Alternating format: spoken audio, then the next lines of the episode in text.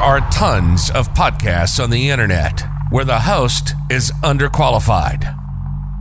This is not one of those podcasts. Mark Skelton has a bachelor's in psychology, a master's in clinical mental health counseling, and currently working on his doctorate in clinical psychology. And he has over 10 years of working in the field of psychology. Qualified. Qualified. If it's mental health, psychology, empowerment, and self improvement, he knows his stuff. During this show, you'll learn about general topics of psychology concepts and theories. Everything from neuroscience, psychology of fear, brain foods, psychoanalysis. What is therapy? What is depression? This is the Skelton Report. And this is your host, Mark Nathaniel Skelton. What's up, family? This is Mark Nathaniel Skelton. Welcome to the Skelton Report, a podcast for the people. If you are joining us for the first time, you are my honored guest. If you're returning, you know that I appreciate the love and the support. Just want to check in with you real quick. Hope all is well. Hope your day is going great. And remember, every day above the ground is a good one. We're going to keep it going with the book review of Breaking the Chains of Psychological Slavery by Dr. Na'im Akbar. Again, just a disclaimer I'm not a spokesman or translator of his works, just a man standing in the gaps, trying to make a hedge for the black community. Remembering that this show is for all people, all right? Majority population, minority population. George G.M. James, from his book Stolen Legacy, highlights that hey, we're all in this together. We all need to be re educated on what needs to be done within our black community to fix things. And if you're just tuning in, we're going through some of the major influences that slavery has had on the African American mind, the African American psychology, and that's the way we're feeling, the thoughts and the behaviors that we manifest presently today.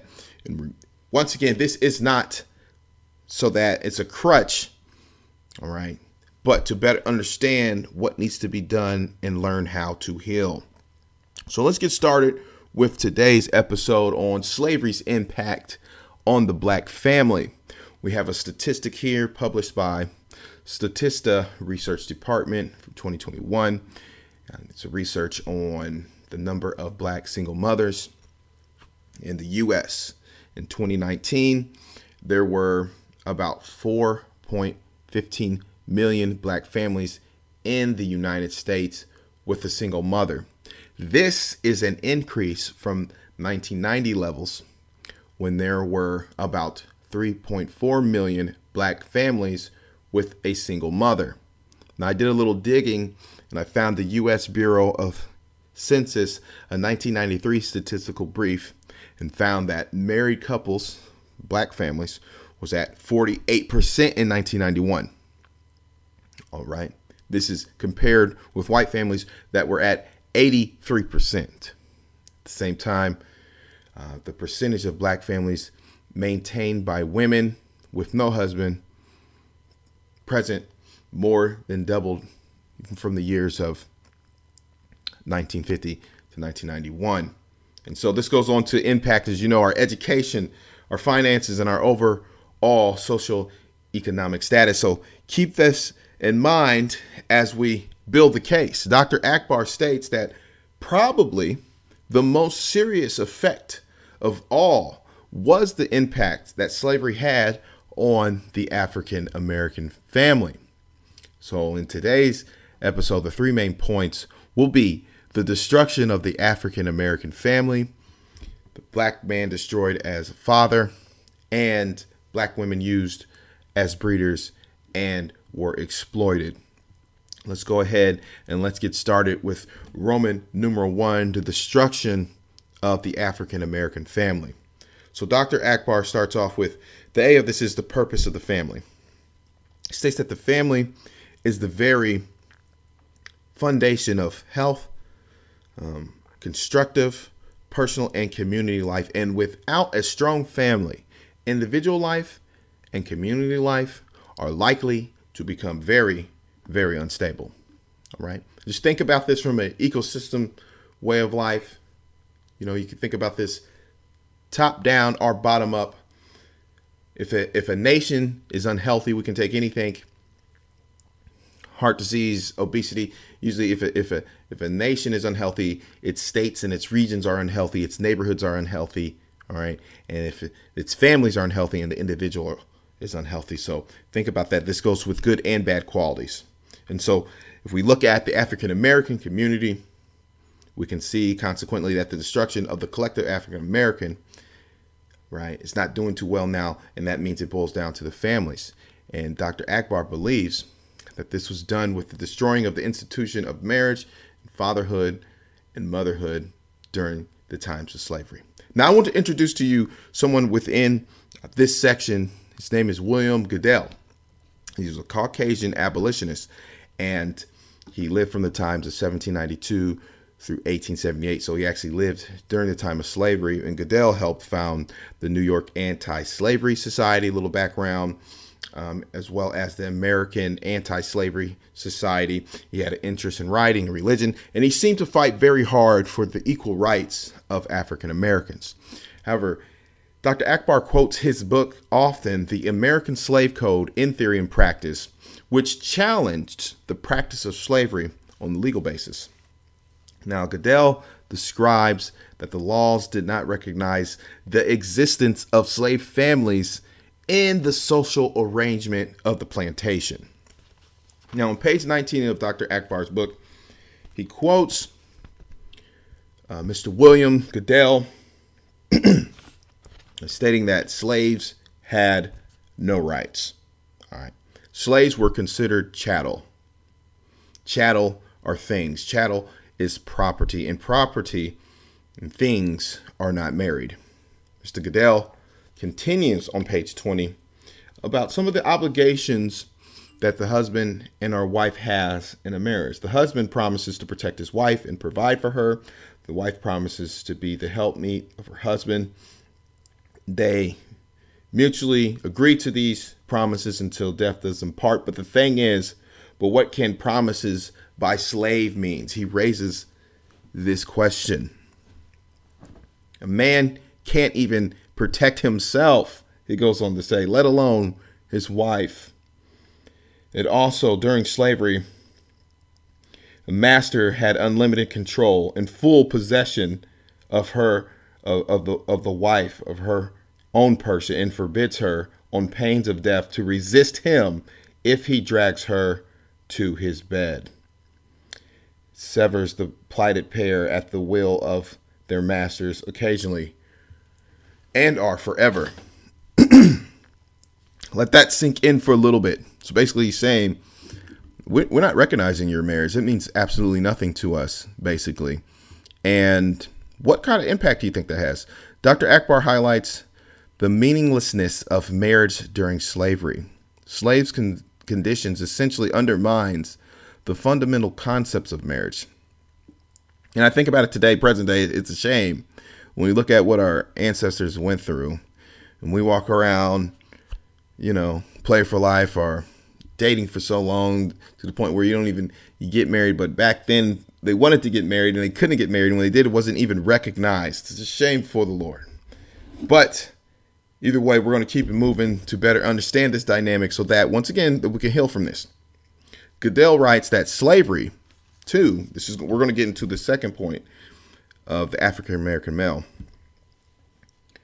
He states that slavery does away with fathers as it does away with families.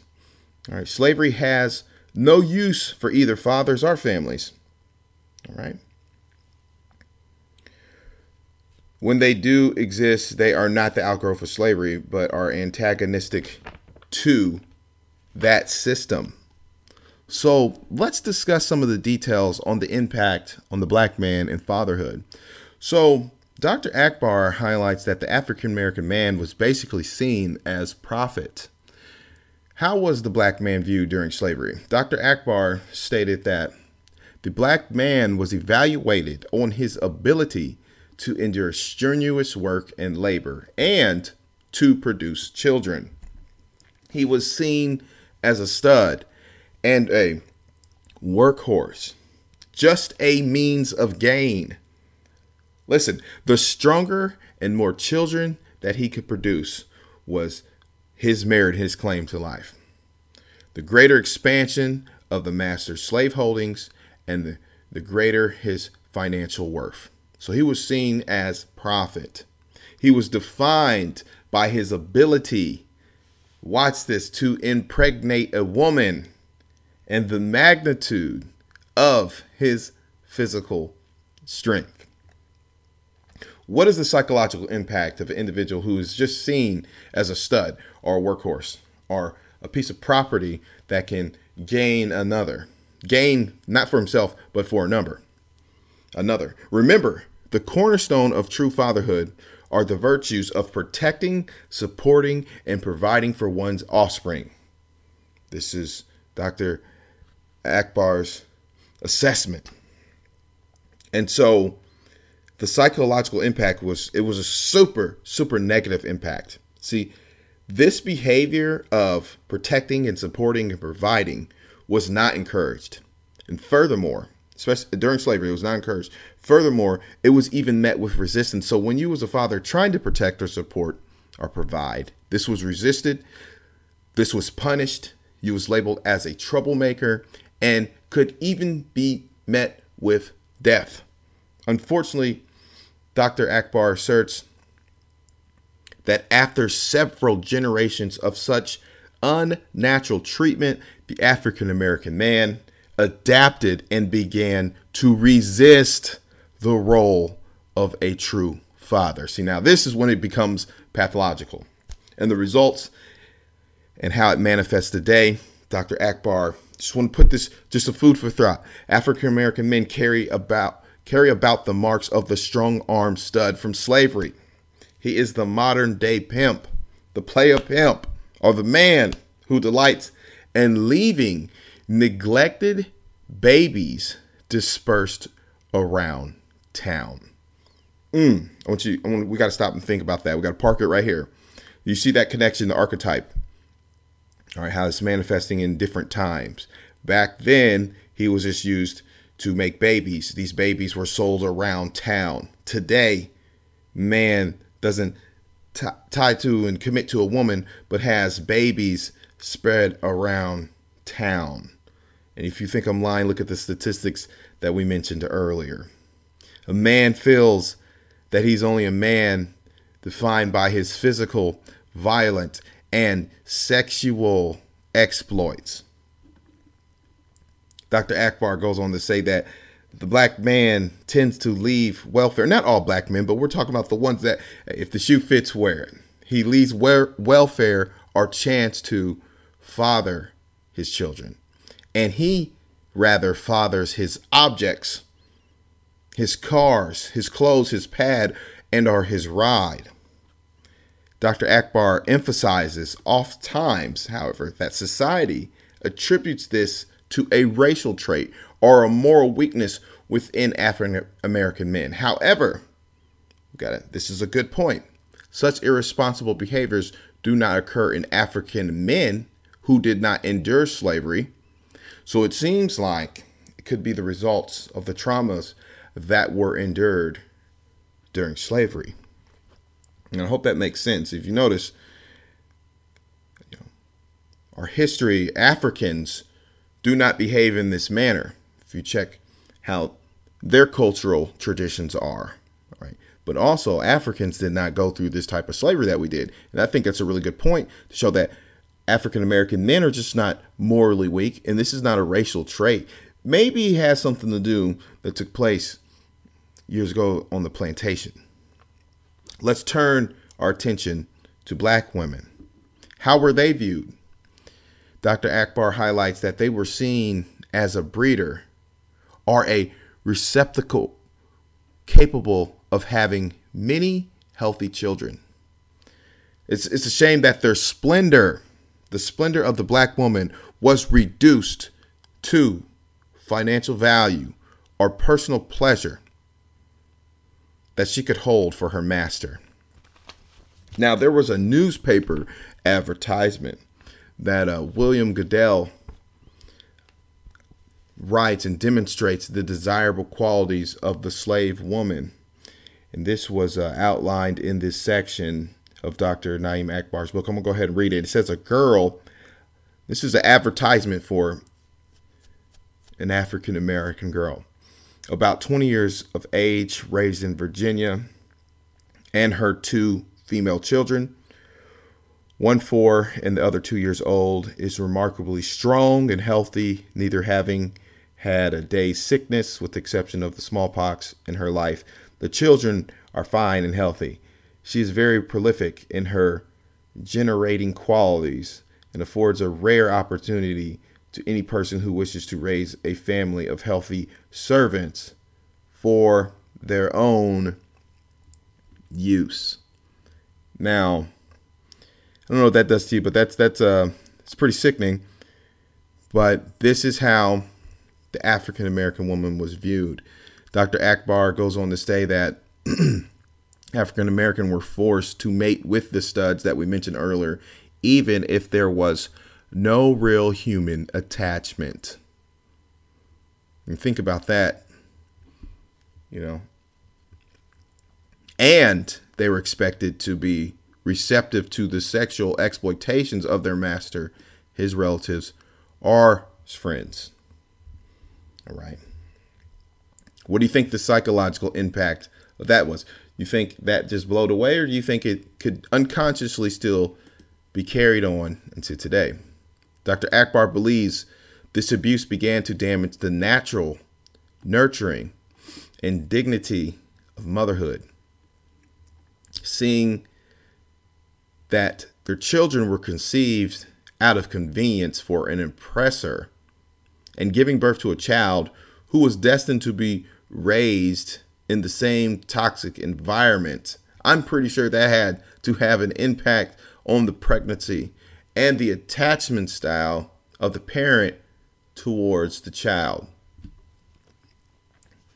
Yeah, that's a, there's a whole literature on attachment styles by uh, a theorist named Bowlby, Mary Ainsworth, and how the way that the parents attach to the child has impact on the way the child relates to other as they develop. Dr. Akbar believes that these mothers would often become abusive themselves, or on the opposite end of the spectrum, be overly protective in response to these inhumane conditions. What are the results in the manifestation today? Listen to this. He says many frustrated young Afri- African American women are choosing to become breeders in their search for an identity. And at times they become abusive and are overprotective of their children, doing what we call spoiling them and are protecting them from a cruel world, which may explain some of the failures to launch that take place in the black community, especially in the dynamic I've seen of a single mother. See, myself as a therapist, I've had countless experience of a single mother coming into counseling with her son, all right, and having problems with his behavior and him launching and preparing into life. And it's a very complicated situation. All this is complicated right here. What do we do? How what are we supposed to do with this information? Well, we need to understand that some of the dynamics we witness and encounter today, okay, the machoism, the avoidance of fatherhood, the overprotection and compensation of our children, the lack in desire to marry one another, may find its roots and foundations in the conditions of slavery. However, let's remember that Dr. Akbar states that although cultural attitudes and conditions, such as unemployment, feed these patterns and keep them going, the origins of the African American family problems rest in the plague of slavery. And if you listen to earlier episodes, this is another one of those ghosts of the plantations haunting us.